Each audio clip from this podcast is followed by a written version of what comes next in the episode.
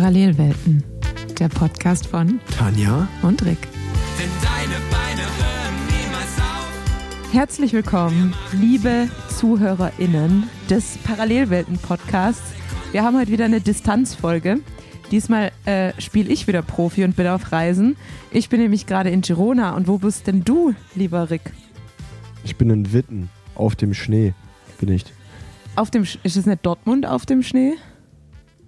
Ja, Witten, Dortmund so, ja, genau. Kenne ich nämlich auch Da noch. kommt, da kommt, da kommt meine, meine Gemahlin, äh, kommt hier gebürtig her Die gute. und wir sind, wir sind auf Heimaturlaub. Ja, dann erzähl uns doch mal kurz, wie du da hingekommen bist. Ich glaube, das ist nämlich eine, eine Geschichte wert, oder? Äh, ich hasse mein Leben heute. Richtig krass. Richtig krass. Einfach weil, was, wo, soll, wo soll ich anfangen? Ich, Vorne ich fange fang heute, ich fange von vorne an. Ich stehe heute auf. 4.10 Uhr klingelt der Wecker. Da fragt man sich, das ist ja ganz schön früh. Ihr habt vollkommen recht, das ist sehr früh. Aber der schöne Branko, ein guter Freund von mir, bekannt aus Funk und Fernsehen, Podcasts, DJ-Sets aller Art, bekannt wie ein bunter Hund, er hat sich dazu entschieden, mit seiner Familie in den Urlaub zu fahren. Seine erste Wahl, um zum Flughafen gebracht zu werden, war meine Wenigkeit. Man muss ja aber Ich auch dazu sagen, dass er dich ja nach Charleroi gefahren hat, oder? Ich wollte gerade sagen, wenn du mich nicht immer unterbrechen würdest, dass er natürlich auch noch einen bei mir gut hatte, weil er mich mal nach äh, Brüssel gebracht hat. Somit gab es da natürlich gar keine zwei Sekunden Überlegungszeit. Ich habe gedacht, klar, ich bringe dich hin.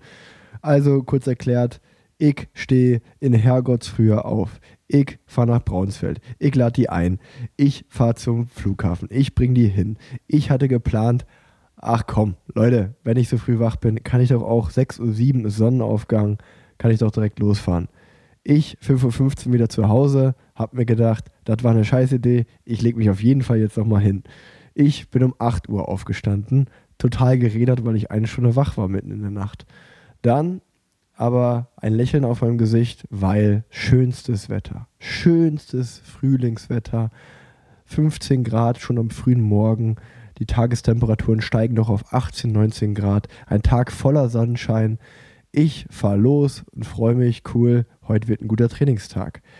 Ich nach fünf Minuten nicht mehr so gute Laune, weil 90 Prozent, ähm, wenn, man, wenn man sich so in Köln ungefähr auskennt, dann ist dort eigentlich immer Westwind. So gut wie immer. Das bedeutet, der Wind kommt aus der Richtung der Ardennen, Holland, Belgien so. Und man hat, wenn man in die Eifel fährt, immer Gegenwind und dann Rückenwind zurück. Was bedeutet, wenn man von Köln ins Ruhrgebiet fährt, hat man den ganzen Tag Rückenwind. Heute natürlich Ostwind. Rick hat den ganzen Tag Gegenwind. Geile Nummer schon mal. Anyway, äh, ich fahre los, fahre meine ersten Intervalle, alles perfekt. Ich fahre ja auch meine Maxis, ich glaube, die heißen Fuel Safe oder so. Das bedeutet, 30er Schnitt als Profi nicht mehr so einfach zu holen, weil 30, 40 Watt in die Fresse haue ich mir damit. Der, der Reifen ist halt sehr, sehr pannensicher, aber dafür auch extrem langsam. Heute war er extrem langsam, aber nicht pannensicher. Dementsprechend habe ich mir einen nach ungefähr drei Stunden oder dreieinhalb hatte ich ungefähr, fahre ich mir einen Platten ein. So eine Stunde von zu Hause weg mit dem Rad. Ähm, beziehungsweise zu Hause ist in dem Falle das Zuhause von Leonis Eltern. Ähm, stehe ich da, denke mir, kein Problem, ich habe natürlich alle Sachen dabei. Wechsel mein Platten. Innerhalb von fünf Minuten ging ganz schnell. Ich setze meine CO2, weil ich bin Team CO2-Kartusche, CO2-Kartusche ran, setz die ein, mach die rein, drück drauf. Warte mal, warum kommt da keine Luft raus? Irgendwie ja ganz komisch. Ich, ich, schrau, ich, Hatte ich eine leere ich, ich, schrau, Kartusche dabei? ich, ich schraub sie wieder aus. Denk mir, denk mir, okay, Rick, der geht auf mich, Trainer, äh, hab eine leere Kartusche dabei. Was bedeutet, ich bin, also ich muss dazu sagen, mein pannensicherer Reifen war wirklich sehr, sehr lange Zeit pannensicher. Ich glaube, äh, seitdem ich die drauf habe, hatte ich noch nie einen Platten. Das ist schon eine einige Zeit auch.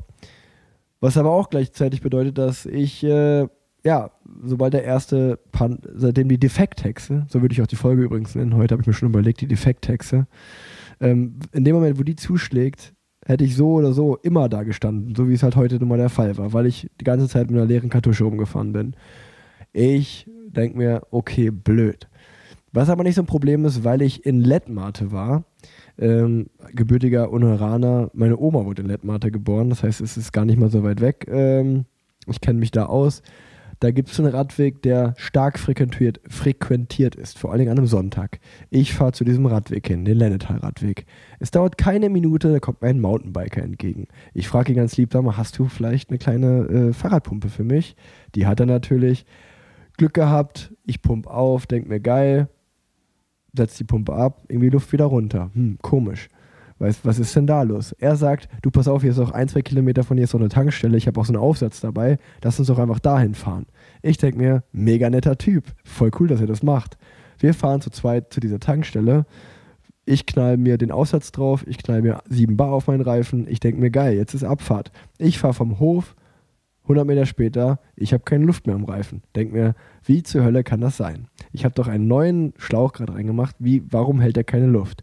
Ich mache wieder Luft drauf, höre zu und höre ein Psch, denk mir, ah, da ist wohl ein Loch drin. Da war gerade noch kein Loch drin. Anscheinend habe ich mir auf diesen zwei Kilometern auf der, ja, auf dem platten Reifen zur Tankstelle fahren, irgendwo ein kleines Loch da reingefahren anscheinend. Das bedeutet, ja, ich hatte, mein Ersatzschlauch war in dem Moment dann auch platt. Ich hatte weder irgendwie andere Sachen dabei, nur noch diesen Schlauch. Dann dachte ich mir aber, ach komm, es ist Top-Wetter, davon lasse ich mich nicht unterkriegen. Ich gehe in die Tankstelle. Ich hole mir eine Kaugummi-Packung.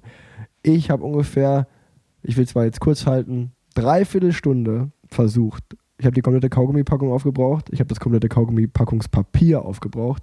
Ich hatte verschiedenste ähm, ja, Praktiken, wie ich das Kaugummi vorher gekaut habe, dann dran geklebt habe an den Schlauch mit Papier.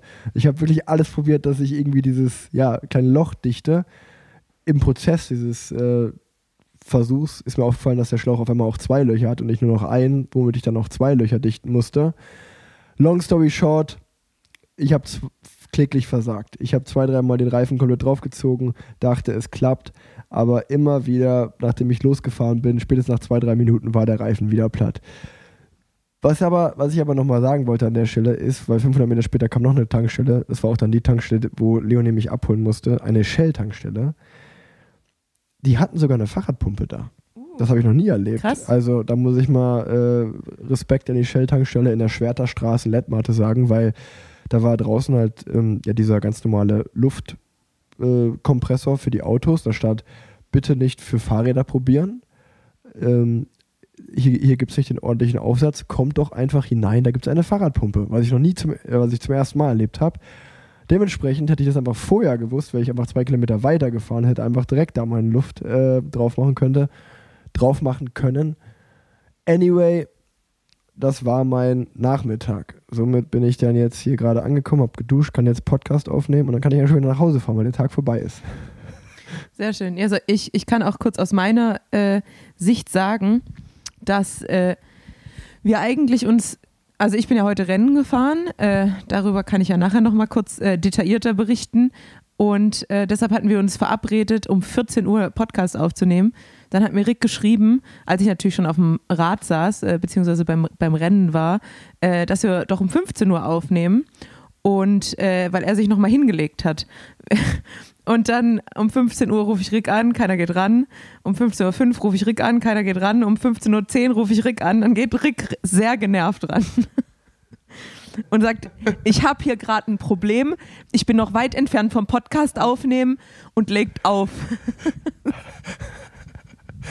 Ich war richtig abgefahren. Ja, das habe ich gemerkt. Aber ich war dann auch in dem Moment, ich glaube, Lennart hat sich dann äh, sehr echauffiert, weil ich dann natürlich auch, ich war ziemlich hungrig, weil ich dachte, okay, wenn wir um 15 Uhr aufnehmen, dann reicht es mir nicht mehr zu essen nach dem Rennen. Aber ich nehme jetzt die Podcast-Folge auf, dann gehen wir danach in Ruhe essen. Und dann war ich natürlich auch schon so ein bisschen angesäuert von der, von, von der Hangriness. Und als dann noch deine, deine kurze Zündschnur dazu kam, dachte ich mir so, ja, Digga, ist ja jetzt nicht mein Problem.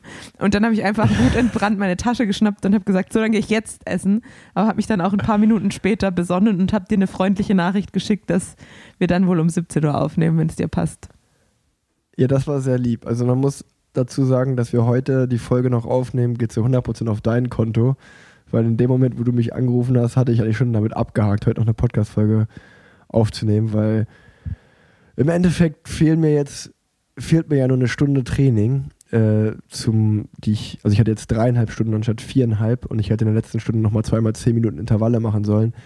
Alles halb so wild. Ich fahre einfach in den nächsten Tagen eine Stunde mehr, dann habe ich das wieder draus äh, im Gesamttrainingsplan. Aber es ist einfach so, es ist einfach so komplett ehrenlos, sich abholen zu lassen. Ab, also das ist einfach so richtig, ich habe ich hab auch zu Leo gesagt, die, die muss, es war zum Glück nur, weil es direkt an der Autobahn war, für sie war das eine 20-minütige Fahrt, somit war es noch okay.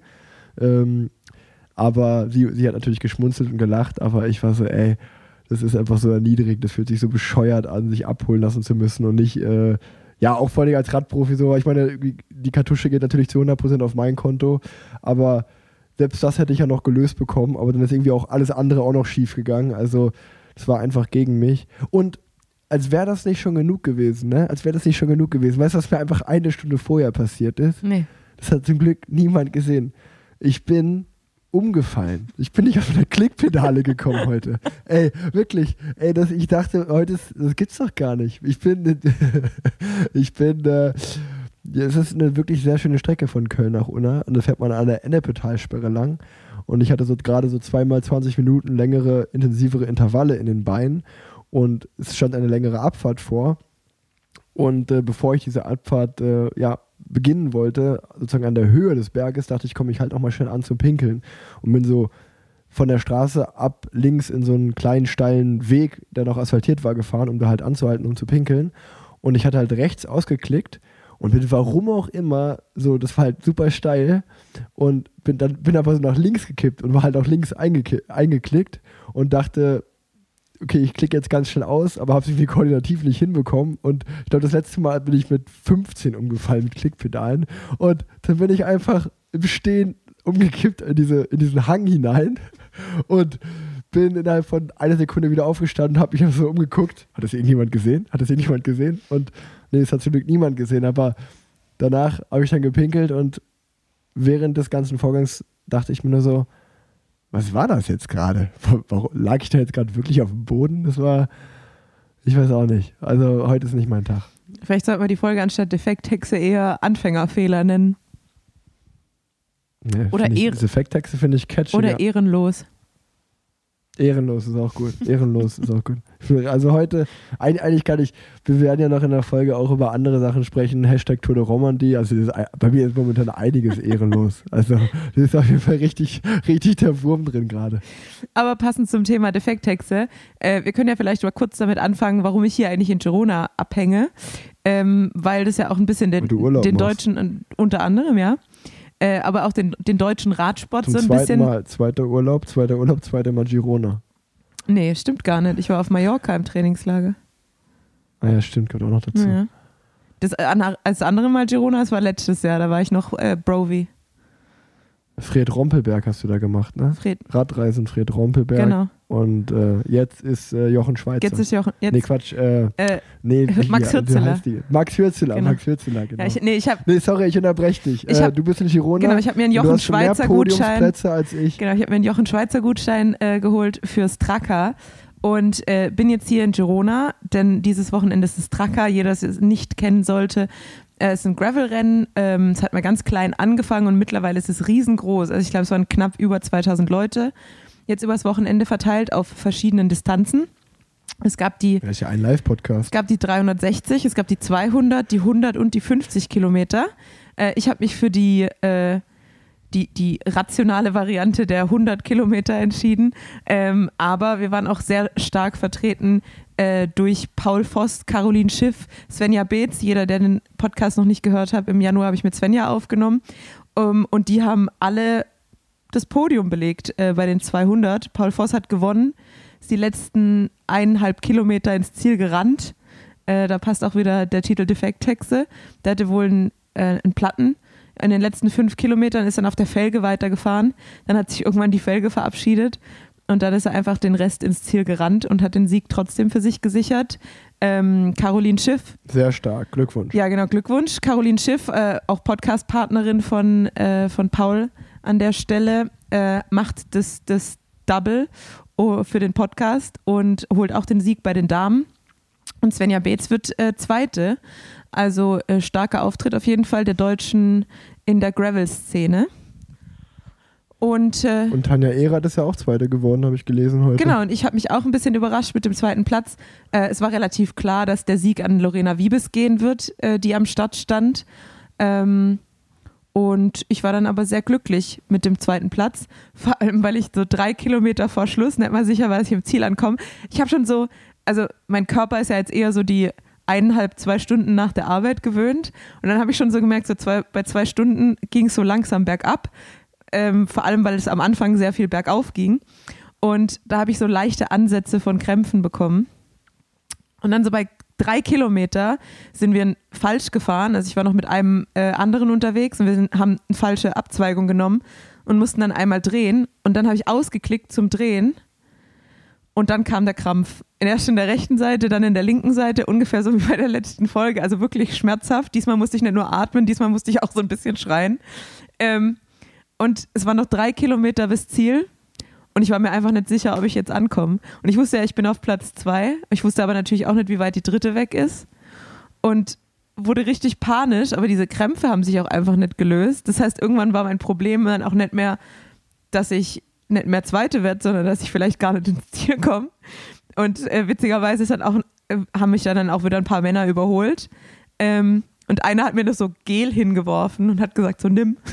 Aber ich konnte mich leider auch nicht bewegen. Das heißt, ich konnte auch dieses Gel nicht greifen, weil die beiden Beine ja gekrampft haben. Naja, irgendwann hat sich's gelöst. Da bin ich ins Ziel gefahren und so auf den letzten 200 Metern ins Ziel habe ich wieder Krämpfe bekommen. Äh, aber zum Glück konnte ich dann ausrollen lassen und äh, mich sehr über den zweiten Platz freuen. Und ja, offensichtlich musste ich nur meine Radsportkarriere beenden, um endlich ein äh, Podiumsbild mit Lorena Wiebes zu bekommen. Äh, aber es hat auf jeden Fall Spaß gemacht, muss ich sagen. Und ich glaube, generell für die Schwalbe-Familie, zu der ich ja auch gehöre, aber auch, glaube ich, für den ganzen deutschen Gravelsport war es ein erfolgreiches Wochenende. Ja, herzlichen Glückwunsch, freut mich sehr für dich. Du klingst auch sehr happy und hast ein Grinsen auf dem Gesicht und freust dich und das ist doch das Allerwichtigste. Und ähm, ja, ich sag mal so, steht im Podcast auf jeden Fall 1 zu 0 für dich dann an Podiumsplätzen dieses Jahr. Ja, das stimmt. Wir müssen jetzt eigentlich auch so ein, wir müssen jetzt Paul und äh, Caroline eigentlich nachahmen äh, und müssen irgendwie Haben auch die, was. ja, ich habe das gar nicht mitbekommen. Haben die einen Podcast Die haben einen zusammen? Podcast zusammen, ja. Ach, wusste ich gar nicht. Wie heißt der? Äh, Outside oder Outset. Ich, äh, ja, Okay, Outside wahrscheinlich. Wie, ja, aber okay, man schreibt es eben nicht wie Outside, sondern Outside mit AI. Also, so wie ich das weiß. Ich verstehe, also es ist, es ist die Lautschrift von Outside auf Englisch. Genau. Das, also das habe das hab ich schon verstanden. Aber ähm, ja, cool, das wusste ich gar nicht. Ähm, mega. Das Fossi ja sogar sozusagen an zwei Podcasts mit Besenwagen und das, Junge. Der ist ja richtig umtriebig. Genau, und ich würde mal behaupten, wer jetzt noch Details zum äh, Renngeschehen bekommen möchte, die beiden werden wahrscheinlich in ihrer nächsten Podcast-Folge auch äh, darüber sprechen. Und ich würde sagen, gerade das Finale äh, von, von Paul, der sich, glaube ich, auch ein bisschen mit dem Sieg überrascht hat, weil es war ein sehr gut besetztes Feld, ähm, ist bestimmt interessant, was er, was er zu erzählen hat. Ja, man kann auf jeden Fall sagen, dass äh, die Deutschen in Girona richtig abgeräumt haben. Also Ja, und vor allem auch schon Ähm, letzte Woche in, letzte Woche war ja schon ein Gravel-Rennen, der erste UCI Qualifier ähm, für die. da, wo wir Werde mit einer halben Stunde Vorsprung gewinnen. Genau. Und da hat Caro, also zumindest bei den, bei den Frauen, äh, Caroline hat gewonnen overall. Natürlich auch in der Altersklasse. Äh, die Jade Treffeisen, die ja äh, bei der vierte war, bei der Gravel-WM letztes Jahr, die hat ihre Altersklasse beziehungsweise den zweiten Platz gesamt gewonnen, meine ich. Und ähm, Svenja war vierte gesamt. Also Top 4, drei Frauen, äh, drei deutsche Frauen. Also auch auf jeden Fall äh, sehr solider Auftritt. Ja, ja. ja bei, den, da, bei den Männern waren die ja auch, glaube ich, Vierter, Fünfter und Olaf Mette war noch Neunter. Der ist ja auch ein neuer, neuer Gravel-Star, der gerade kommt. Äh, verfolge ich auch gerne. Ähm, und wenn wir für, vom deutschen Radsport sprechen und positiven Dingen, die im deutschen Radsport äh, passieren, dann können wir auch über deinen Freund André Greipel sprechen. Äh, André Greipel ist Der no Bundestrainer. André Neuer Greipel ist der neue. Bundes-André. Ähm, ja, genau. Wir haben einen neuen Bundestrainer. Richtig cool. Und er war gestern bei dir, das heißt, wir kriegen jetzt hier äh, Infos aus erster Hand, wahrscheinlich. Ja, genau. Also ich habe halt zu André gesagt, dass er auch nur noch hier in den Podcast eingeladen wird, wenn die Olympianominierung für mich, wenn er mir das schriftlich gibt nächstes Jahr. Ähm, nee, also Spaß beiseite. Ähm, André Greipel, neuer Bundestrainer beim BDR. Mega gut. Ähm, treue HörerInnen dieses Podcasts äh, hören ja, oder der BDR ist ja öfters mal Thema, aber dieses Mal äh, sehr positiv, würde ich sagen. Also ich freue mich sehr, dass äh, da anscheinend frischer Wind reinkommt. Es ist ja nicht nur André Greipel, sondern auch Markus Burkhardt, ähm, der sich da engagiert.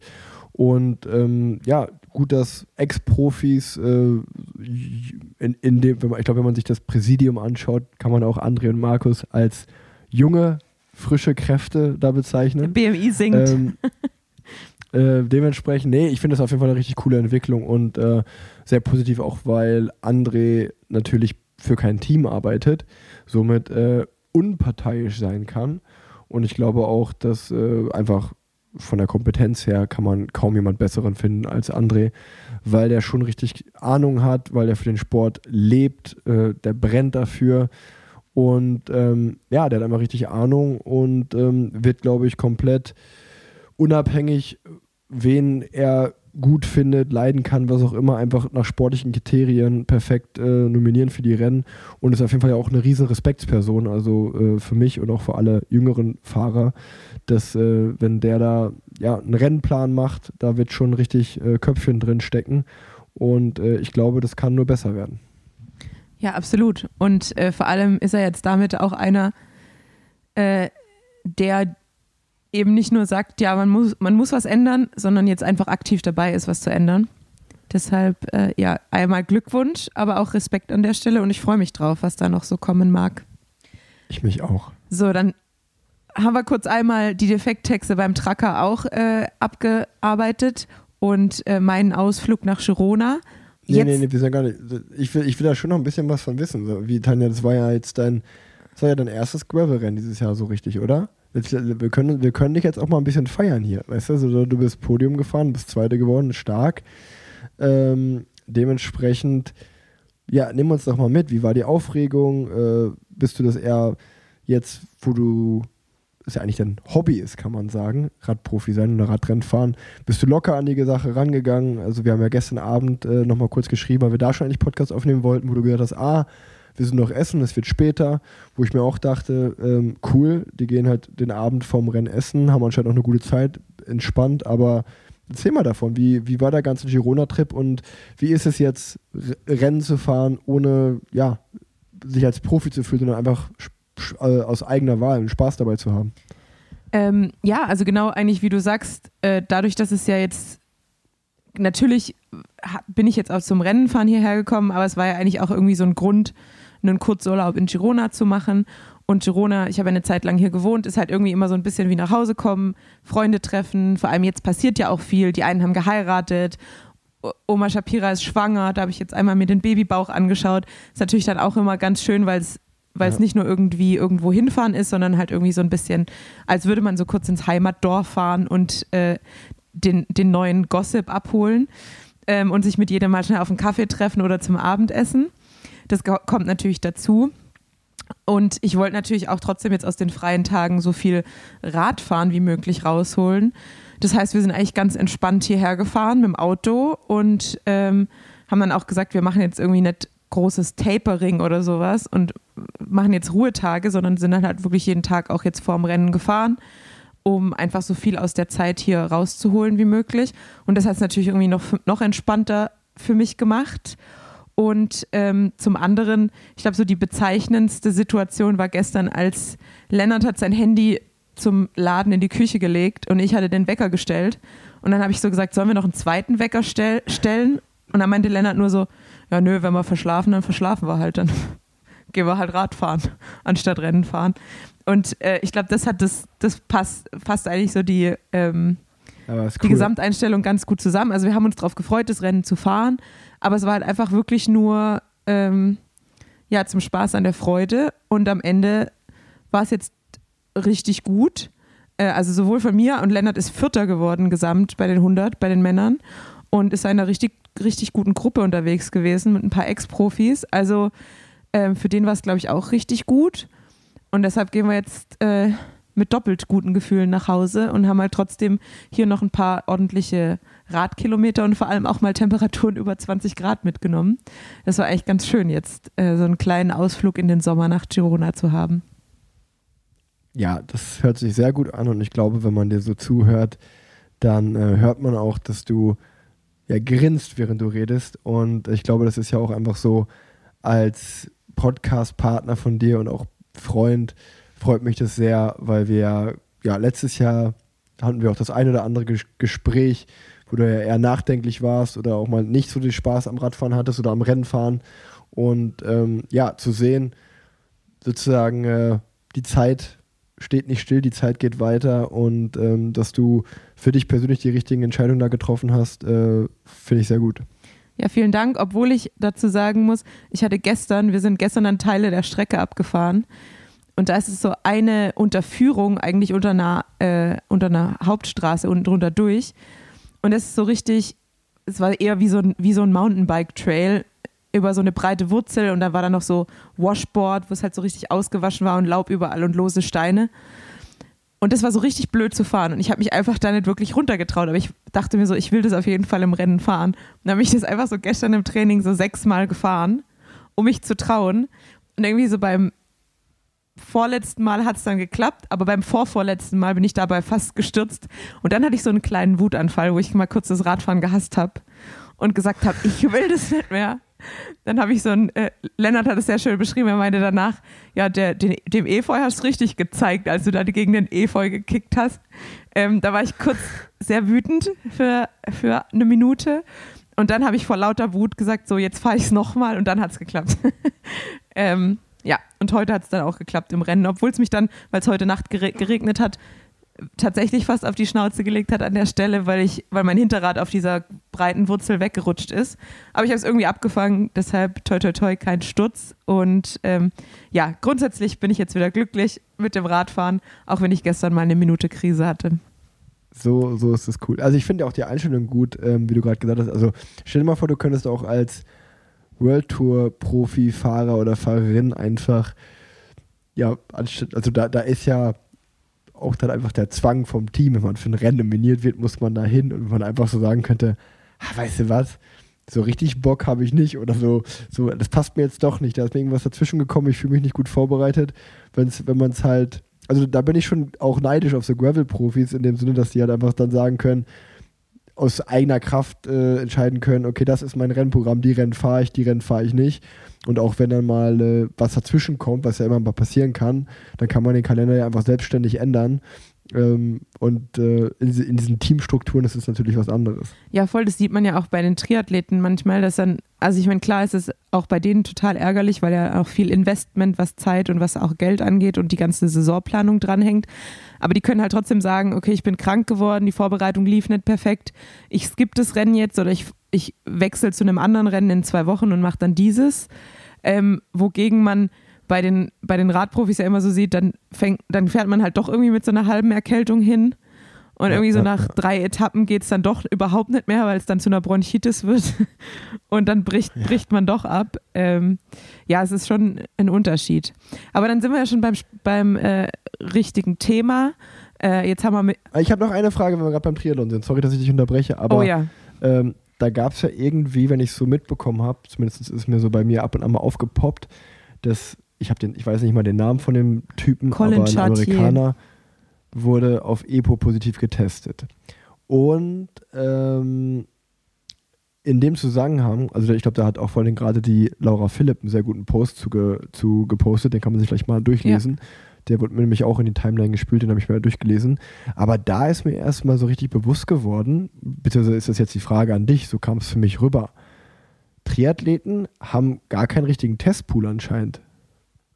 Äh, doch, ich glaube schon, weil zumindest hat, ich hatte dann auch den Post von Daniela Semmler äh, gelesen und die hat auch geschrieben, so seit, seit, ich weiß nicht mehr, wie viele Jahre es waren, 10 Jahre, 15 Jahre, äh, muss sie Adams ihre Whereabouts mitteilen.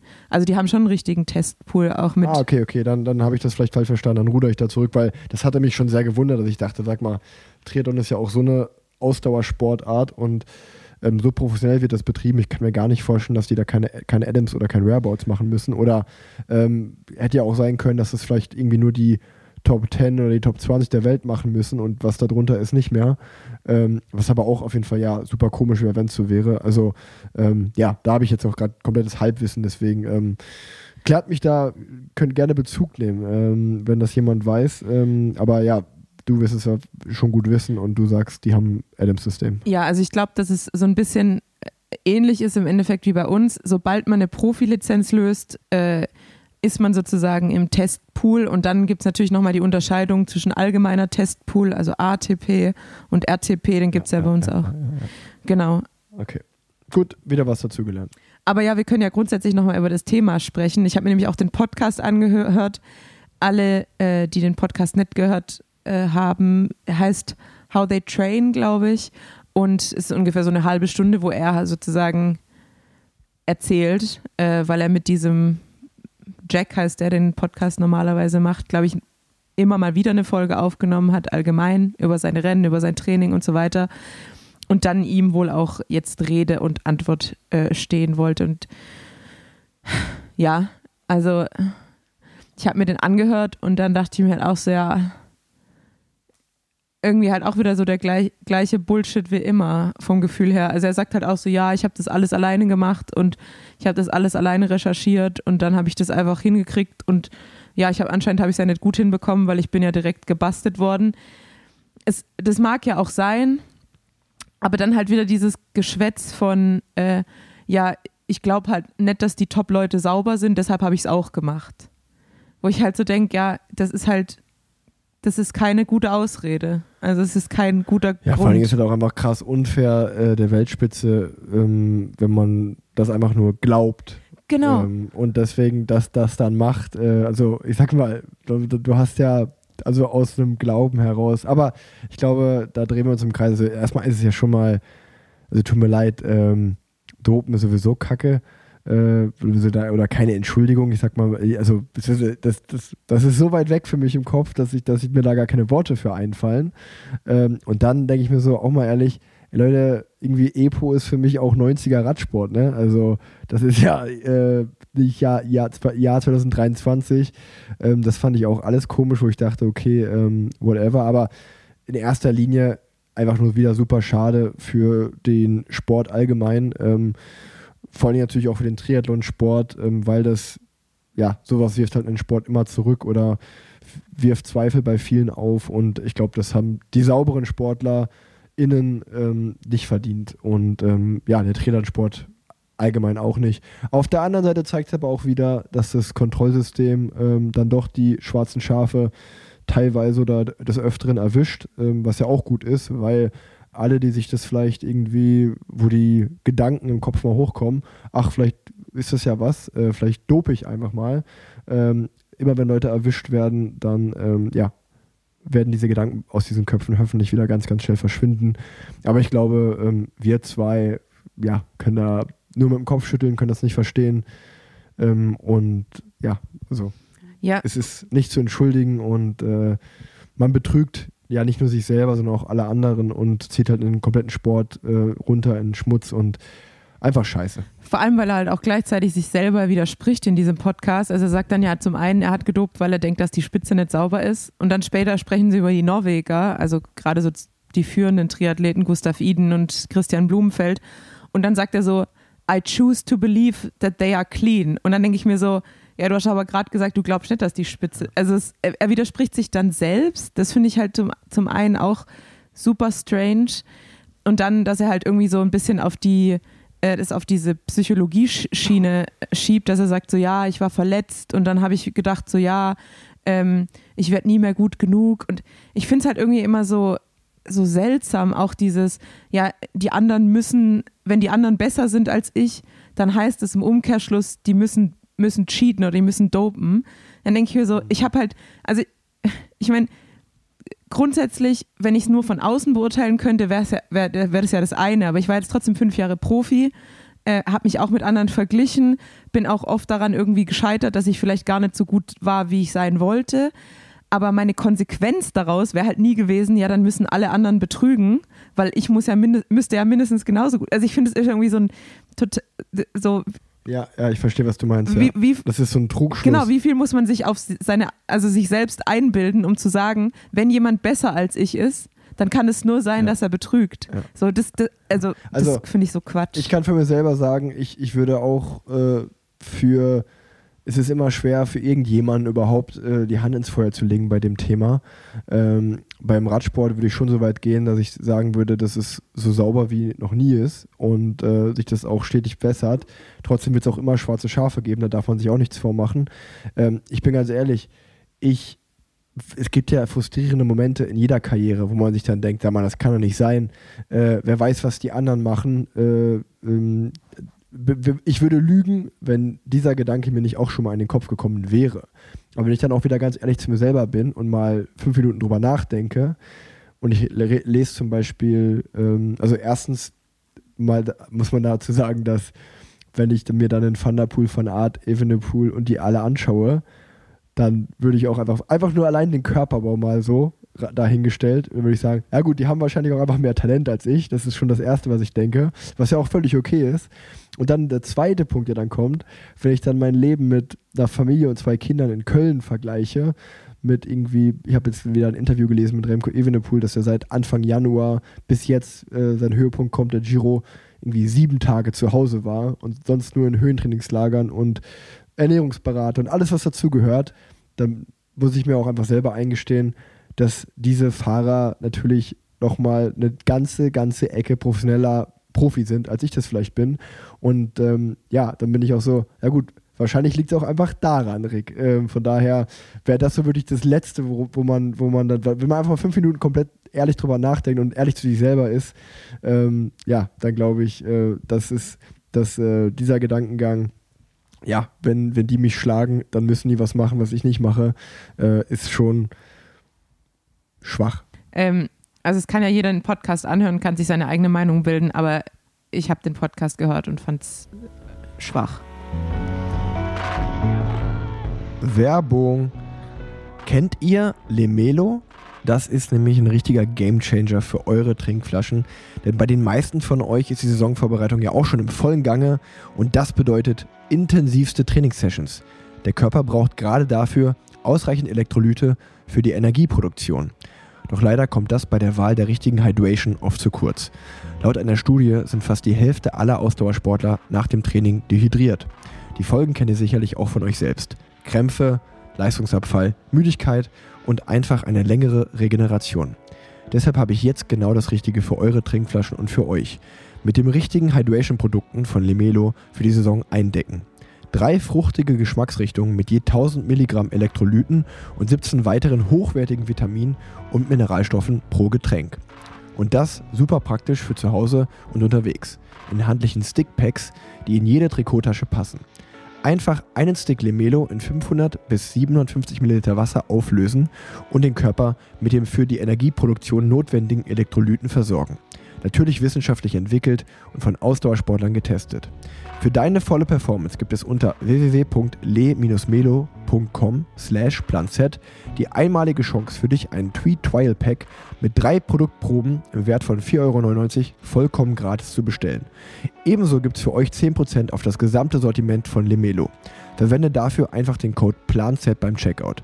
Der Code wird komplett groß geschrieben, aber den packe ich euch genauso wie die Lemelo Website in die Shownotes. Ich habe es ausprobiert, mich hat es überzeugt, probiert es gerne auch mal aus. Ach und übrigens, seit dem 19. April gibt es die Stickpacks von Lemelo zusätzlich in drei neuen Geschmacksrichtungen. Tropical Punch, Green Machine und den Tree Berry Mix. Also lasst euch schmecken und immer gute Fahrt. Werbung Ende. Äh, aber erzähl uns, erzähl uns doch von, jetzt? von deinem Romandie-Erlebnis. Boah, Junge, Albtraum war das. Oh. Junge. äh, äh, ja, Töte Romandie. Ähm, ich war da und ich war auch schnell wieder weg. Ähm, nee, ich, ich, ich fange mal, ich fang mal ganz Warte kurz, vorne ich sage das auch kurz aus meiner äh, Sicht. Also, dass wir jetzt heute Sonntag aufnehmen, liegt ja auch daran, dass wir es die ganze Woche nicht so ganz geschissen bekommen haben, weil äh, ich war mit, äh, okay, ich muss jetzt erst noch packen und Dienstag fahren wir auch schon nach Girona und äh, dann sind wir in Girona und dann weiß ich auch nicht. Und dann meinte Rick so, ja, und ich bin dann auch bei der Romandie, vielleicht kriegen wir es äh, irgendwie an einem Zeitvertrag unter. Und als ich dann dein, deine Story gesehen habe, habe ich gedacht, na gut, dann können wir jetzt wenigstens Podcast aufnehmen. Das, das dachte ich mir auch. Äh, nee, ähm, aber lass uns mal, oder ich, ich, ich versuche es mal einfach ganz äh, neutral äh, zu erzählen. Dieses Rennen war nicht wirklich in meinem Programm drin, nicht geplant. Und aufgrund verschiedenster, obwohl, obwohl, ah, nee, das stimmt ja gar nicht. Wir haben, ich habe ja in der letzten Podcast, in der letzten Parallelwelten-Folge, das war genau an dem Tag, wurde mir gesagt, du fährst vielleicht Romandie. Wo ich dann schon dachte, oh, ich kenne dieses Rennen, ich habe schon mal davon gehört, aber die ersten neun Jahre meiner Karriere bin ich es nicht gefahren und da hatte ich so, so einen gewissen Galgenhumor noch darüber. Dann kann man ja sagen, einen Tag später waren wir beiden zusammen bei Leon Windscheid und ich habe dir gesagt, ey, ich fahre übrigens gar keine Tour de Romandie mehr, das war irgendwie nur ein Fehler, die haben mich wieder rausgenommen. Stimmt. Ähm, stimmt und ähm, ich habe auch komplett entspannt eine Popcorn gegessen und äh, was habe ich noch so? So eine Dönerbox hatte ich auch Bei noch. Leon Windscheid, Wo du genau, gesagt- du hast Dönerbox gegessen. Wo du- gesagt hast, ah, okay, ich seh- jetzt, man merkt auch direkt an deinem Mindset, du fährst keine Tour de Romandie mehr. ja, und ein paar Kölsch im Lommi haben wir auch gezogen. Ähm, genau, und danach bin ich ja für, einen, für ein sehr spannendes Projekt äh, drei Tage nach Mallorca geflogen. Dann war ich noch zwei Tage mit der ARD am Drehen für die, für die Tour de France. Da kann ich später auch nochmal kurz was zu erzählen. Und ähm, alles in dem Glauben, Tour de Romandie wird nicht stattfinden. Und ähm, ich konnte, an den ganzen Tagen habe ich ja immer nebenbei noch Rad gefahren, was gut war. Und dann befinde ich mich jetzt in diesem richtigen Trainingsblock, der dann für mich geplant war für die Rennen im Mai und im Juni. Auf einmal kam zwei, drei Tage vor der Tour de Romandie, ah Rick, äh, du warst raus, aber wir haben doch keine Fahrer, du musst doch Tour de Romandie fahren. Dementsprechend dachte ich mir, alles klar, ähm, das Schicksal will es nun mal so, dann fahre ich da jetzt hin und gebe mein Bestes. Äh, Dann habe ich mir die Etappen das erste Mal so richtig angeschaut und bin schon ein bisschen stutzig geworden. Dann habe ich mir die Starterliste angeschaut, bin noch stutziger geworden, weil ich dachte, ja, so richtig viele, die jetzt die Klassiker in Belgien gefahren sind, also ich glaube, bis auf Cameron Worth und ich war niemand zum Beispiel da am Start, der Paris-Roubaix noch gefahren ist. Und ähm, ja, ich glaube, die Leute, die sich so ein bisschen auskennen, die wissen, Klassiker und Bergrundfahrt verhält sich nicht so gut zueinander. Dementsprechend ähm, bin ich jetzt gerade in diesem Trainingsblock, um halt diese andere Art Radrennen vorzubereiten, die jetzt auf mich zukommen. Ähm, und die Tour de Romandie kam einfach noch ein bisschen früh mit vielen Bergen. Ähm, aber es soll alles keine Ausrede sein, denn eigentlich hat die Form gepasst. Ich bin im Prolog 8 Minuten 450 Watt oder so gefahren. Ähm, und das war auch, da waren die ein oder anderen Bestwerte dabei bei in, den- in den 5-6 Minuten Bereichen, wo ich dachte, ey, äh, die Form passt ja. Aber dann an der ersten Etappe, was sogar noch verrückterweise die leichteste war von, von den Höhenmetern, ähm, da war auch alles gut. Nur nach 60 Kilometern sind wir einen 12 Kilometer Berg gefahren. Und äh, bei mir ist es halt einfach schon eine Weile her, dass ich mal äh, ja, so einen langen Berg gefahren bin. Vor allen Dingen auch so einen langen Berganschlag gefahren bin. Das ist, weil du- Ineos, Das weil du nie ins Bergische rausfährst, das ist, weil du immer auf deiner falschen Rheinseite da bleibst. Ja, ich bin sowohl im Bergischen als auch in der Eifel unterwegs, aber ich glaube, im Bergischen kannst du alle Berge aneinander rein oder auch an der Eifel, aber das wäre nicht an, an diesen Berg, 12 Kilometer Berg in der Romandie rangekommen. Es war Ähm, nur Auf Späßle, es war nur Späßle. auf jeden Fall ähm, einen Kilometer bevor wir in diesen Berg reinfahren, sagt Nizzolo, mein Sprintkollege, zu mir, der auch das große losgezogen hatte, da zu fahren. Ähm, aber ich habe mit Viviani übrigens gesprochen und äh, Ineos fährt das Ding jetzt gleich voll hoch. Die wollen alle Sprinter abhängen. ah, cool. Äh, aber das war so, das war halt wirklich der erste Berg im Rennen. Und wo man auch einfach mal wieder sieht, wo der Radsport gerade ist. Also da waren halt, da waren ja nicht mal viele Sprinter am Start. Da war ja wirklich jetzt, bis auf Mark Cavendish, Gaviria und Nizzolo war da, glaube ich, kein Sprinter am Start. Und ähm, ja, es hat dann auch nicht lange gedauert. Ähm, als allererster war, glaube ich, Mark Cavendish abgehangen und dann noch zwei, drei, vier und ich glaube, als fünfter war ich abgehangen. Und dann bin ich halt so meinen Stiefel da hochgefahren äh, am Anschlag, habe das Gruppetto, beziehungsweise es war nicht so möglich, das Gruppetto vor mir bilden sehen und ähm, bin aber nicht so wirklich näher gekommen, sondern eher weiter weg. Und äh, irgendwann habe ich aber so einfach richtig moralischen bekommen. So einfach kann man es auch sagen, weil ich dachte mir so, was mache ich hier eigentlich? Es kann doch nicht sein, dass ich einfach jetzt alleine hier berghoch abgehangen bin und äh, aber eigentlich gute Wer Werte fahre. Und ähm, ja, war auf jeden Fall nicht so ein besonderer Moment in meiner Karriere. Ähm, ich bin dann auch relativ schnell oben, als ich das Auto gesehen habe, weil ich keinen Bock mehr hatte, eingestiegen und äh, habe gesagt, Leute, ähm, das Rennen, das äh, mit der Tour de Romandie werde ich keine Freunde mehr. Ich weiß, warum ich die ersten neun Jahre hier nie gefahren bin. Und ähm, ja, dann bin, ich, dann bin ich am selben Abend noch nach Hause geflogen und äh, trainiere jetzt einfach meinen mein Trainingsplan weiter, den ich vorher sowieso schon hatte. Somit war die Romandie mal ein kleiner Ausflug und es war schön, die Schweiz und Genf zu sehen, aber sportlich gesehen auf jeden Fall einer der beschissensten und auch eher peinlichsten Tage. Ähm, aber ja, ich will mir das nicht schönreden, aber ich glaube, so, so richtig viel Fahrer mit 80 Kilo waren da nicht am Start. Das war halt einfach erstens nicht mein Rennen. Ähm, und ich glaube, wer jetzt auch die nächsten Tage verfolgt hat, da, also so, so, richtig, so richtig viele Sprinter sind nicht mehr dabei. Also das waren ja wirklich, äh, gefühlt sind alle Fahrer über 75 Kilo schon nach Hause gefahren bei dem Rennen. Ähm, ja, war einfach, war einfach irgendwie ich war auch ehrlicherweise natürlich ein bisschen enttäuscht, weil ich wäre gerne Frankfurt gefahren, obwohl ich dazu auch mal sagen kann, beziehungsweise auch muss, dass ich da auch nicht verstehe, dass da jetzt zweimal Feldberg gefahren wird im Profirennen, ähm, weil ich, also ich liebe eigentlich das Rennen. Früher war es um den Henninger Turm, jetzt ist es Eschborn Frankfurt heiß und innig. Aber ich verstehe diesen Trend einfach nicht, dass alle Rennen schwerer gewacht werden müssen und noch härter, noch mehr Höhenmeter. Ähm, weil, okay, das Rennen ist ja jetzt morgen am 1. Mai und vielleicht straft mich der ein oder andere deutsche Fahrer Lügen, aber ich glaube, aus deutscher Sicht ist diese Streckenveränderung nicht gerade von Vorteil, weil wenn das ein Fahrer gewinnen konnte, dann noch ein deutscher Fahrer im Sprint, äh, sei es vielleicht ein Phil Bauhaus, sei es ein Pascal Ackermann ähm, oder wer auch immer, aber ja, so richtig viele Ausreißer aus deutscher Sicht, die jetzt da berghoch wegstiefeln, sehe ich nicht. Da sehe ich eher ausländische Fahrer. Von daher, ähm, dass das Rennen jetzt noch selektiver und noch schwerer gemacht wird in Frankfurt, irgendwie schade. Aber gut, ist ja egal, ich fahre da ja sowieso nicht, weil ich Romandie äh, fahren sollte. Kann man einfach als großen Fail betrachten aus meiner Sicht äh, und äh, dann wieder back to the basics ähm, trainieren. Und weil die, die Form ist eigentlich gut, es war einfach wirklich nicht mein Rennen. Ähm, aber deswegen gibt es ja auch diesen Podcast, dass wir einfach offen und ehrlich darüber reden können. Ne? Also Definitiv und es ist ja trotzdem, wie du, also das, wir haben ja gerade noch im äh, Hinblick auf Colin Cartier drüber gesprochen, dass halt ja auch einfach so die letzten Prozent rausgekitzelt werden, dass einfach auch jetzt ähm, die Leistungsdichte noch mal höher, höher wird ähm, mit, mit einfach diesem, diesen jungen Talenten, die nachkommen und die eben halt auch einfach, glaube ich, schon seit sehr früher Zeit so auf jedes Detail achten, wie du gesagt hast, Höhentrainingslager, Ernährungsberater. Und dann wird man halt auch, und selbst ein Pitcock äh, sagt ja auch nach äh, Lüttich, glaube ich, es gibt keine einfachen Rennen mehr zurzeit im Radsport. Nee, so. Nee.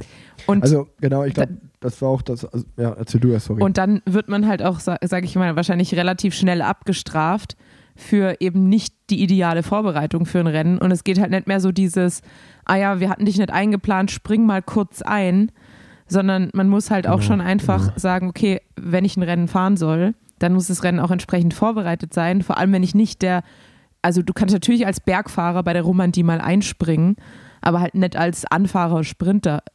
Dann musst du halt entweder richtig vorbereiten, aber nicht einfach so aus der kalten. So.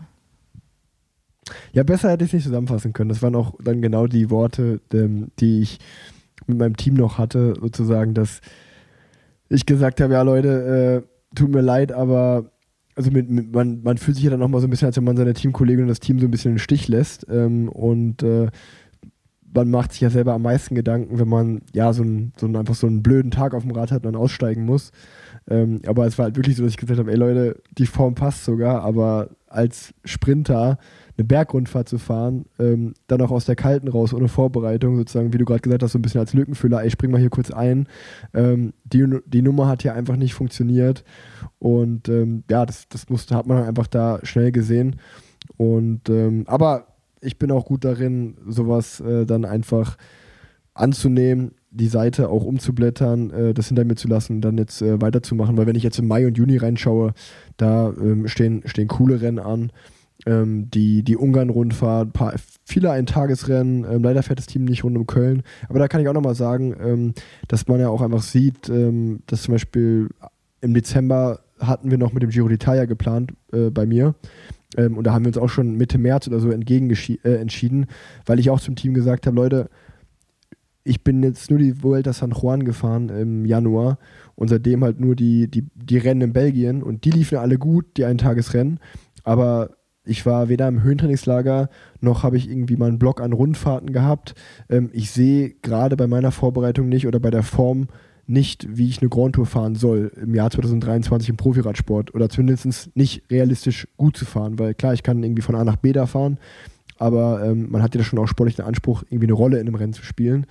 Und äh, dementsprechend haben wir auch dann vom Giro Abstand genommen. Ähm, genauso wie zum Beispiel Giacomo Nizzolo, der einfach krank war, mal eine Woche oder zwei. Und ähm, ja, das ist halt, glaube ich, beschreibend für den Radsport, wo, die Leistung heute ist. Wenn du mal ein, zwei Wochen raus bist äh, wegen Krankheit oder so wie in meinem Fall. Ähm, bei mir stand halt familiär eine Geburt an. Ähm, das zweite Kind ist gekommen und wir haben gesagt, okay, Rundfahrten ist nicht, ähm, sondern ein Tagesrennen. Da muss man halt auch einfach schon wieder fast das ganze Jahr umplanen ähm, weil wenn was dazwischen kommt, äh, es ist nicht mehr so, dass man einfach so, ah ja gut, jetzt fehlt mir hier eine Woche, ich fahre trotzdem das Rennen, kein Problem. Ähm, Radsport ist einfach so krass professionell und Hochleistung geworden, dass wenn du nicht mit 99% am Start stehst oder 100%, dann brauchst du das Rennen eigentlich gar nicht mehr fahren. Absolut. Aber ich habe noch mal kurz eine Frage, weil du gerade eben gesagt hast, äh, dann bin ich ab, am Abend direkt heimgeflogen. Ist es bei euch standardmäßig so, dass ihr dann euren Flug umbuchen könnt und dann direkt heim könnt? Oder muss man das dann selber äh, buchen? Oder?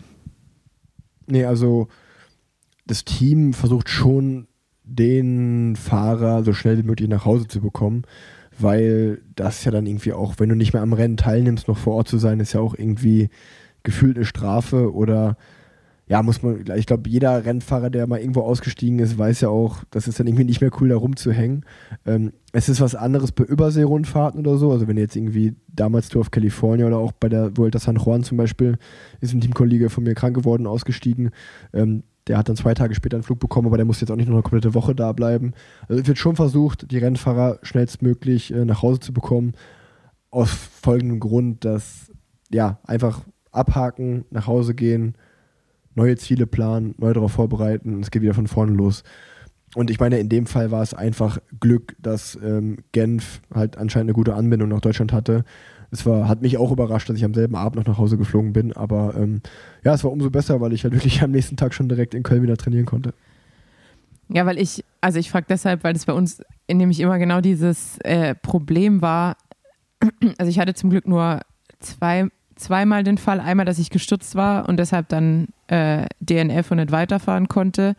Ähm, und dann einmal wurde ich krank, wo ich es dann halt auch noch krasser finde, weil ich finde, einen kranken Fahrer sollte man halt eigentlich oder eine kranke Fahrerin sollte man eigentlich direkt nach Hause schicken und nicht unbedingt um ja, die anderen ja. FahrerInnen äh, herumhalten. Und bei uns war das dann eher immer so, dass man halt dann eingebunden wurde in die Swanee-Tätigkeiten. Also, dass man halt dann Ach, beim Vorbereitung von Feed und sowas mitgeholfen hat, dass man vielleicht auch Flaschen angegeben hat in der Feed-Zone. Ähm, was natürlich aber auch, und weil du es ja gerade sagst, also es hat ja so ein bisschen diesen Charakter, äh, stell dich in die Ecke und schäm dich, so. Ähm, was natürlich jetzt irgendwie, wenn man krank wird und, oder gestützt ist, gar nicht so schlimm ist, aber trotzdem hat man halt dieses Gefühl, was du auch angesprochen hast, man lässt die anderen im Stich.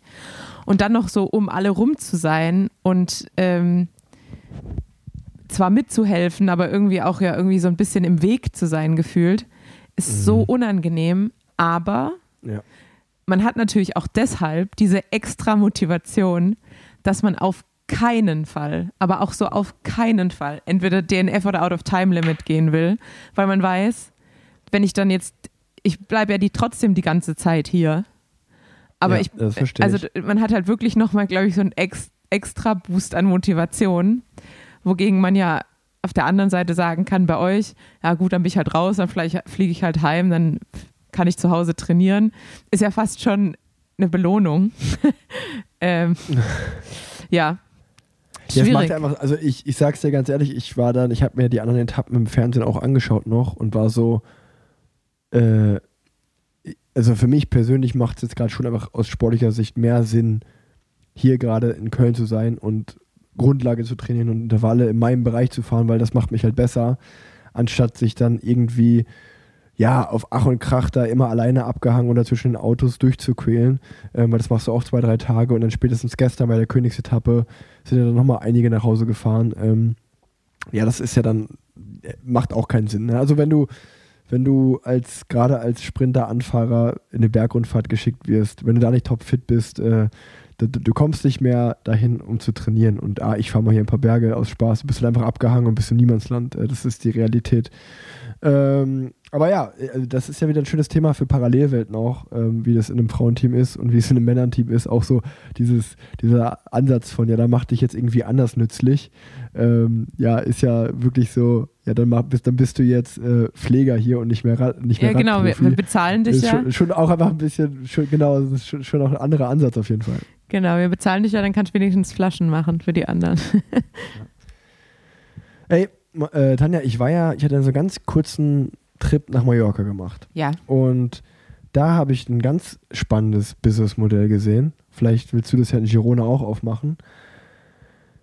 Es waren einfach Ende April, oder nee, Quatsch, jetzt ist Ende April, Mitte April, waren so viele Radfahrer und Radfahrerinnen auf Mallorca. Ähm, das war der Wahnsinn.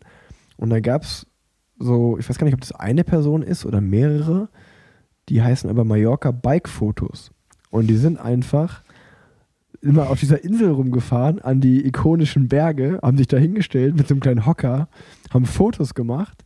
Und ich habe das Prinzip noch nicht ganz verstanden. Kann man da im Nachhinein dann, ähm, oder ich schätze mal, man kann im Nachhinein auf die Webseite gehen und so durch die Tage scrollen. Und wenn man sich dann selber entdeckt auf den Fotos, dann äh, ja, kann man wahrscheinlich dieses Bild kaufen. Und ich war einfach so, wow, wie, wie krass ist das denn, dass einfach Mallorca so stark frequentiert ist von Radfahrerinnen und Radfahrern, dass man einfach sich da hinsetzt, Fotos macht und das ein Business wird. Krass. Ja, ich habe ich hab die auch äh, im Trainingslager gesehen. Ich glaube, äh, Putsch, nee, nicht Putsch Major, Kloster Juckhoch.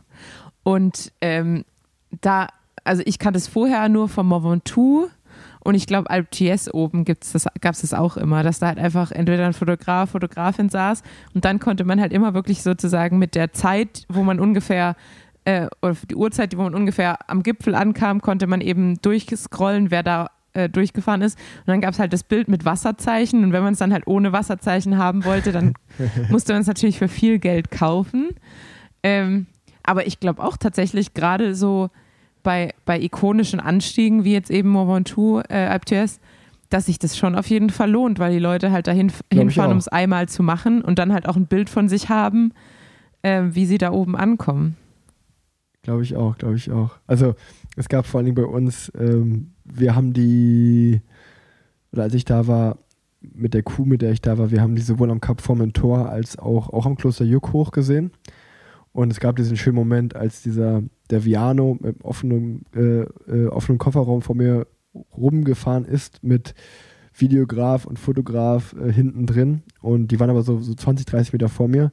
Und als die vorbei waren, hat dann die, die Frau von Mallorca Bike Fotos so Fotos gemacht. Und ich hab so, so, ah, no, no, thank you. I have my own camera crew here, thanks. einfach nur natürlich ironisch, so, äh, um auch von der Crew einfach Spaß zu machen, aber die musste auch lachen. Und äh, ja, aber ich wollte das im Podcast erzählen. Ich dachte mir so, ey, das schreibe ich mir auf für den Podcast, weil ähm, ja, ich fand, ich habe das noch nie gesehen und äh, fand das auf jeden Fall crazy. Also wäre wahrscheinlich eher ein Businessmodell für die Crew, die du dabei hattest. Auf jeden Fall. Ey, da, das war, das war eine gute Zeit. Also spaßmäßig waren das die besten drei Tage im Jahr 2023. Ähm, Es ist ich ja kann- aber auch noch ein junges Jahr, muss man dazu sagen.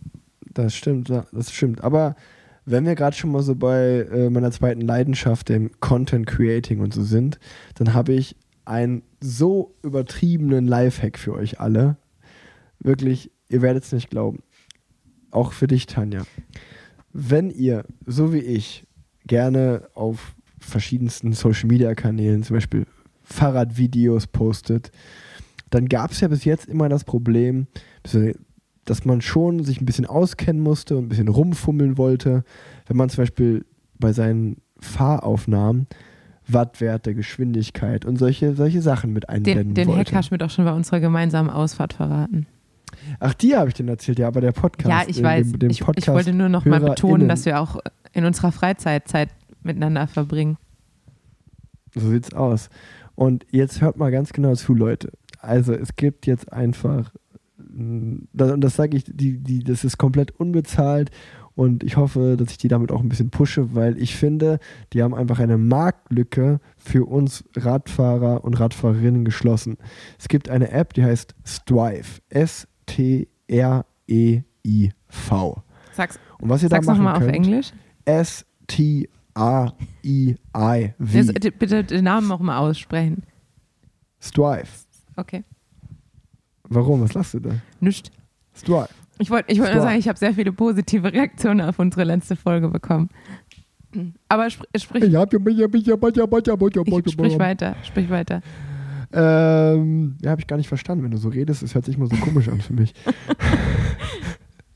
ähm, auf jeden Fall, so heißt diese App. Und wenn ihr so wie ich Strava benutzt, dann könnt ihr euch einfach mit dieser App dann bei Strava, äh, oder beziehungsweise ihr autorisiert die Strive-App auf eure Strava-Daten Zugriff zu gewähren.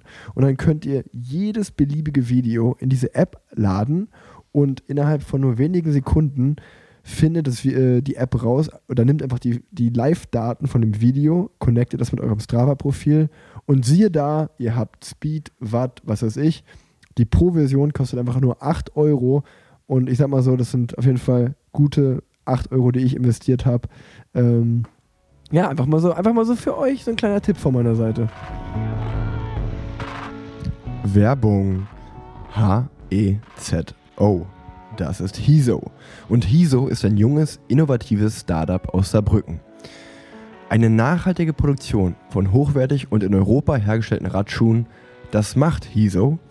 Und Hiso geht einen ganz neuen Weg und hat folgende Vorteile für euch. Eine perfekte Passform durch den Fußscan mit der Hiso Scan App. Durch eine innovative Konstruktion und einem 3D-Druck ist der Schuh super steif und kann die maximale Power auf die Pedale übertragen. Durch den Scan wird die Gliedpositionierung exakt auf deinen Fuß abgestimmt. Alle Teile am Schuh sind austauschbar, um den Schuh so langlebig und nachhaltig wie möglich zu machen. Ich möchte noch einmal ganz kurz unterstreichen, bei Hiso wird der Radschuh 100% auf den Fuß angepasst.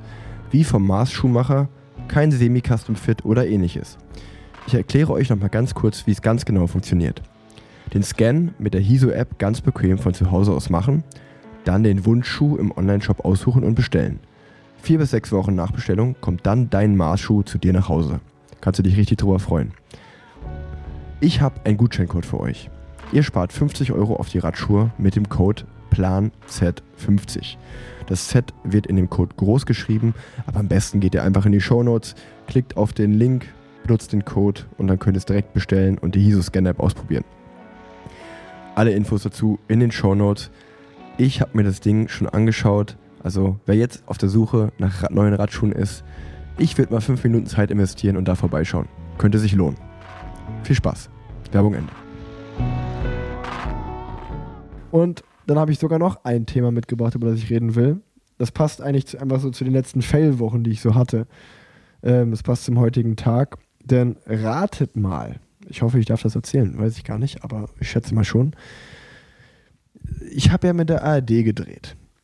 Und ähm, so viel kann man verraten mit Marc Drum, der wie immer ähm, einen super Job gemacht hat, und meiner Moderatorin-Kollegin, die Lea Wagner. Ähm, wir haben so wieder ein bisschen was für die Sportschau, für die Tour gedreht. Ähm, so kleine Teaser, um Lust drauf zu machen. Womit wir nicht gerechnet haben, ist, wir drehen das alles ab, wir machen verschiedensten Thematiken, alles ist fertig. Zack, boom, drei Tage später bricht sich der Top-Favorit für den Tour de France-Sieg das Handgelenk. Und rat mal, wer dieses Thema natürlich nicht mit drin hat, weil wir das davor gedreht haben. Das waren wir. Düdüm. Und düdüm. Und äh, ja, ich bin mal auf jeden Fall gespannt, wie wir das äh, lösen. Aber ja, wir haben schon gute Ideen und ähm, ja, das wird spannend. Aber da sieht man mal wieder, nichts ist vorhersehbar. Nichts ist vorhersehbar. Da gibt es doch bestimmt auch Apps dafür. Es gibt doch diese Apps, wo man einfach ein Bild machen muss von der Person. Dann kann man so alles, den Mund alles sprechen lassen, was man möchte. Vielleicht kriegen wir das auch mit künstlicher Intelligenz hin. Genau. Vielleicht kann ich, vielleicht kann ich mich ja auch mit künstlicher Intelligenz irgendwie als zukünftiger Toursieger noch darstellen. Das ihr wäre eigentlich ihr auch könnt was. euch ja einfach nachträglich synchronisieren. ja, ja. Ich als Pogi. Genau. Stimmt, wir haben eigentlich auch noch gar nicht über die Ardennen-Klassiker gesprochen. Ja, aber ich meine, das sind ja auch jetzt nicht wirklich, das sind ja keine richtigen Klassiker. Ja, Vollering macht Triple, Pogacar macht kein Triple, weil er sich Knochen bricht. Ey, das war, aber das, ich fand, das war so bezeichnend für den Radsport heutzutage, dass in dem Moment, wo Pogacar rausstürzt aus Lüttich-Bastogne-Lüttich, war einfach so, ja gut, dann gewinnt Evenepoel halt. so, ich habe mich voll aufs Du Duell gefreut, glaube ich, wir alle. Und dann so, ja okay, dann gewinnt Evenepoel jetzt halt, naja. Ja, vor allem halt auch, dann, also es am Ende sah er wirklich nur noch wie so ein Trainingsride aus, was er gemacht hat. Mit, mit Mund zu, an der Laredut, Finger in der Nase, Ja. ganz entspannt weggefahren. Und ich habe dann auch irgendwo noch eine, eine Statistik gelesen, dass ähm, es wurde verglichen mit, wenn man auf Safari geht, in Afrika will man wohl die Big Six sehen. Und die Big Six des Männerradsports sind Wingegar, Roglic, Van Aert, alle drei bei Jumbo Visma, Mathieu van der Poel, Remco Evenepoel und Tadej Pogacar. Und in dieser Saison haben auch alle diese sechs Fahrer ähm, haben alle World Tour Rennen gewonnen, bis auf die Tour Down Under, bis auf Gent-Wevelgem, wo Van Aert Laporte den Sieg schenkt und ähm, Pitcock noch Strade Bianche. Aber sonst wurden alle Eintagesrennen und alle Rundfahrten von diesen sechs Fahrern gewonnen. Also der Radsport ist in der Hand dieser Big Six. Und das Krasse daran finde ich ja auch, weil du nochmal den Ausnahmesieg äh, Tim, Tim, sag ich schon, äh, Tom Pitcock erwähnt. Der geht halt einfach vom Hi- Tim Potkick. Tim Potkick. Der geht, einfach, der geht halt einfach vom Hinterrad fliegen. Also der geht halt einfach vom Hinterrad fliegen. Das muss man sich halt mal auf der Zunge zergehen lassen. mhm. Und ich denke mir dann auch so, wie fühlt man sich denn da als Pitcock? Also ich denke mir so, der hat es ja auch nicht so häufig. Ja. Und der fühlt sich dann wie Rick Zabel in dem Moment. Der fühlt sich dann einfach wie ein normaler Mensch. Der fühlt sich einfach so, wie ich mich in jedem Radrennen fühle. Ähm, was sagst du denn, was sagst du denn, darüber müssen wir natürlich auch als, als Radsport-Podcast noch kurz sprechen. Wie stehst du zum Outfit von Remco? Oh, ey, ich bin auf jeden Fall nicht Team Weiße Hose. Ich War ich noch nie, werde ich nie sein. Ich auch nicht. Also ich finde, schwarze Hose sieht so viel classier aus.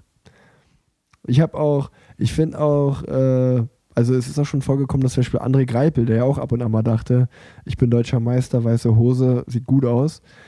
Ähm, ja, im Nachhinein gibt es ein oder andere witzige Bild in der Trainingstiere WhatsApp-Gruppe darüber, weil, ähm, ja, es gibt nicht so viele weiße Hose-Fans.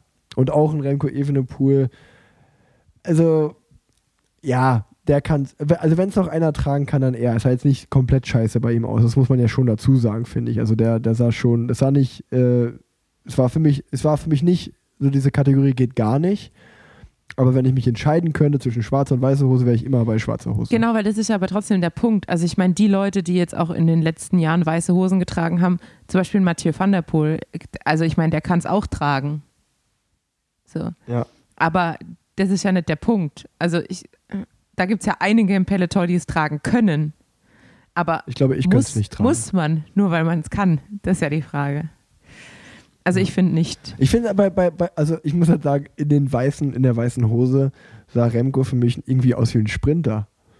Der hat ja so, der, der hat eigentlich so eine Sprinterstatur und ich mir so, Alter, wie ist der eigentlich so gut im Zeitfahren und berghoch? Der hat, eigentlich hat er so einen kleinen Sprinterkörper. Ja, das finde ich, weil er halt so riesen Oberschenkel Genau, hat. das finde ich aber grundsätzlich bei Remco eigentlich so überraschend, weil der überhaupt nicht, der sieht ja auch nicht, überhaupt nicht so aus, als würde er gut bergauf kommen, weil er halt einfach so klein und kräftig ist. So. Und Überhaupt Ja. nicht. Finde ich auch. Ja. Überhaupt nicht. eben. Einfach überhaupt Eben. nicht. Ja, äh, vielen Dank fürs Gespräch, Rick Zabel. Es war wieder schön. Äh, fällt dir noch was Hast ein? du noch was auf der Liste? Nee, ich, ich bin, ich habe einen Punkt, da steht noch Haarentfernung, weil das ist jetzt eh, eh schon die große, die große ähm, Fail-Folge. Und ich habe ich hab noch ein, ich hätte noch einen Fail so zum Abschluss für dich, wenn wir keine Themen mehr also haben. du hattest mich schon bei Haarentfernung. Das ist mir letztens, das war wieder so einer dieser Momente, wo man alleine unter der Dusche steht und so, ah, ah, das habe ich wirklich gemacht. Oh, wo man sich im Nachhinein so richtig für sich selber schämt. Und ich hatte es schon komplett vergessen, Schrägstrich verdrängt. Aber es gab diese Zeit in meinem Leben.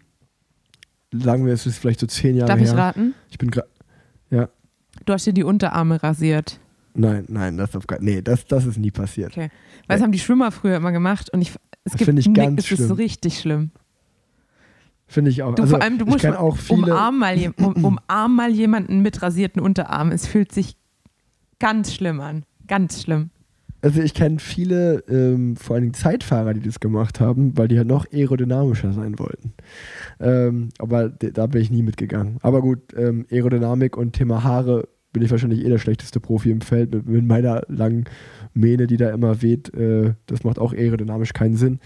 Anyway, ähm, kommen wir zum Thema zurück. Thema Haarentfernung.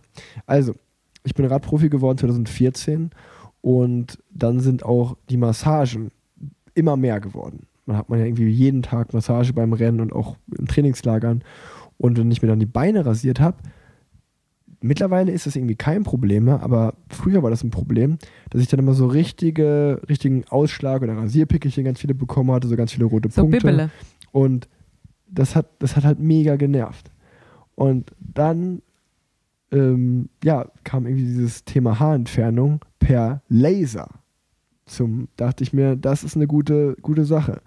Und ich dachte mir auch so, ja, na, das ist auch für immer. Es wurde damit geworden, es ist für immer. Und ich weiß nicht mehr, das hat im Nachhinein, also das hat mehrere tausend Euro gekostet, glaube ich. Das, das ist arschteuer. Das hat bestimmt so zweieinhalb, dreieinhalbtausend Euro gekostet.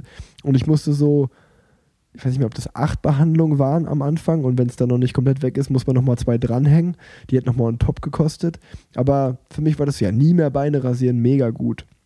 Und dann habe ich das ein, dann habe ich das das erste Mal gemacht. Und das muss man immer so in Monatsabständen oder so machen. Oder- Und ich schwöre dir, das war bis heute das schmerzhafteste, was ich jemals gemacht habe. Und es, es ging, das, war, das war auch damals, als ich das gemacht habe, war so dieser Laser, das war vielleicht so zweimal zwei Zentimeter. Das war so ein Rie, das war so ein mini kleines Stück. Und dann musste wieder. Du, du. Das war immer, als wenn mir irgendjemand mit so mein Bein schießt, jedes Mal. Es war so, es war so übertrieben heiß und hat gebrannt. Das ist ein ganz ekliger Schmerz.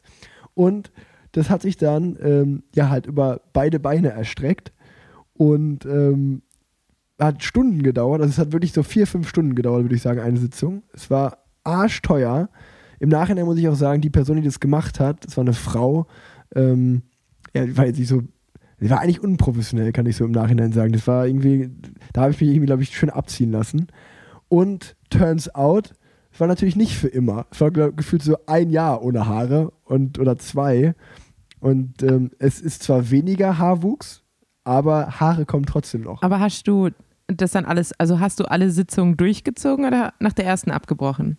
Nee, ich habe alle, ich habe alle durchgezogen. Alle, alle, alle. Und es war so, Commitment dass auf ich, jeden Fall. Und es war, es war alle acht durchgezogen und es war so, dass ich wirklich, wenn ich morgens aufgewacht bin und ich wusste, ich habe später nachmittags diese Haarentfernung, ich habe schon die Nacht davor schlecht geschlafen und ich hatte schon so Bauchschmerzen davor, weil das so schmerzhaft war. Ich wusste schon so, das wird ein richtiger Scheißtag. Ich muss wieder zu dieser Haarentfernung. Und wenn wir jetzt mal ganz ehrlich sein wollen, wenn wir jetzt mal ganz ehrlich sein wollen, weil ähm, diese, diese Frau hat dann zu mir gesagt, also die hat mir so ein richtiges Angebot gemacht. Die hat gesagt, pass auf, Rick, ähm, wir machen die Beine, aber sind wir eh schon da, so, sag ich mal, bis, und ich mach dir, ich mach dir denselben Preis für bis Bauchnabel. Da war ich so, was heißt das bis Bauchnabel? Die so, ja, auch Intimbereich und so. Dann, dann musst du dich da auch nicht mehr rasieren. Und dann ich so, ja, ist ja mega praktisch, ja klar, lass das machen. Und ich sag mal so, so also so Intimbereich so vorne, also so über, über dem Geschlecht, tut schon, tut schon richtig krass weh. Aber das Ehrenloseste, also wirklich das, das Ehrenloseste ist wirklich, wenn du als Mann bei einer älteren Frau bist, die deine, so deine Arschbacken so auseinanderhält und dann mit so einem Laser so hinten reingeht und so. Und ich sag mal so, das war, das war schon sehr schmerzhaft. Und Also turns out, es hat sich nicht gelohnt. Es hat sich einfach nicht gelohnt. Also Haare sind, also mittlerweile bin ich froh, zehn Jahre später. Zum Glück hab, wachsen wieder Haare. Ja, weil, also ich habe gerade, als du gesagt hast, ja, Laserentfernung, äh, grundsätzlich ich, ich habe auch mal drüber nachgedacht, gerade so Unterschenkel, aber ich habe ja auch zum Beispiel an Oberschenkeln halt einfach nur so blonde Härchen. So, das würde ja einfach, wenn ich die Unterschenkel lasern würde und die Oberschenkel wären halt noch so diese dünnen Härchen, das würde man ja nicht wirklich sehen. Jetzt habe ich aber schon, äh, schon mal gesehen, dass du auf der Brust und so bis zum Bauchnabel runter auf jeden Fall schon deutlich, also Haare hast. Also bist ja jetzt nicht, das, sind ja jetzt kein, das ist jetzt kein dünner, heller Flaum. Und jetzt stelle ich mir einfach so vor, wenn dir die Frau anbietet bis Bauchnabel, dass du einfach so komplett blank bist, bis so, bis so ein Strich kommt am Bauch. Als würde man dir so einen Gürtel um die Taille machen und oben drüber einfach so voll behaart. So stelle ich mir jetzt dein jüngeres Ich vor. Nein, nein, nein, also ich weiß nicht, man, man, jetzt sind wir beim Thema Haar, Haare und Körperkult, aber also mittlerweile muss ich schon sagen, finde ich es eher komisch, komplett rasiert zu sein. Aber so als jüngerer Mensch war das so, da war das, so vor zehn Jahren war das halt so. Da hatte man als 18-Jähriger, war man so komplett rasiert. Und äh, ja, deswegen in der Phase fand ich das gut. Aber also die hat jetzt natürlich jetzt nicht jeden Zentimeter bis zum Bauchnabel hochgemacht, sondern vor allen Dingen halt da, wo der Haarwuchs stark ist. Ja, aber so ist jetzt, Aber- also dieses Bild hast du jetzt eigentlich gezeichnet. So, ich mache Sonderangebot bis, bis Bauchnabel. Und drüber wird nichts gemacht. Aber da, wo gemacht wird, dann auch komplett.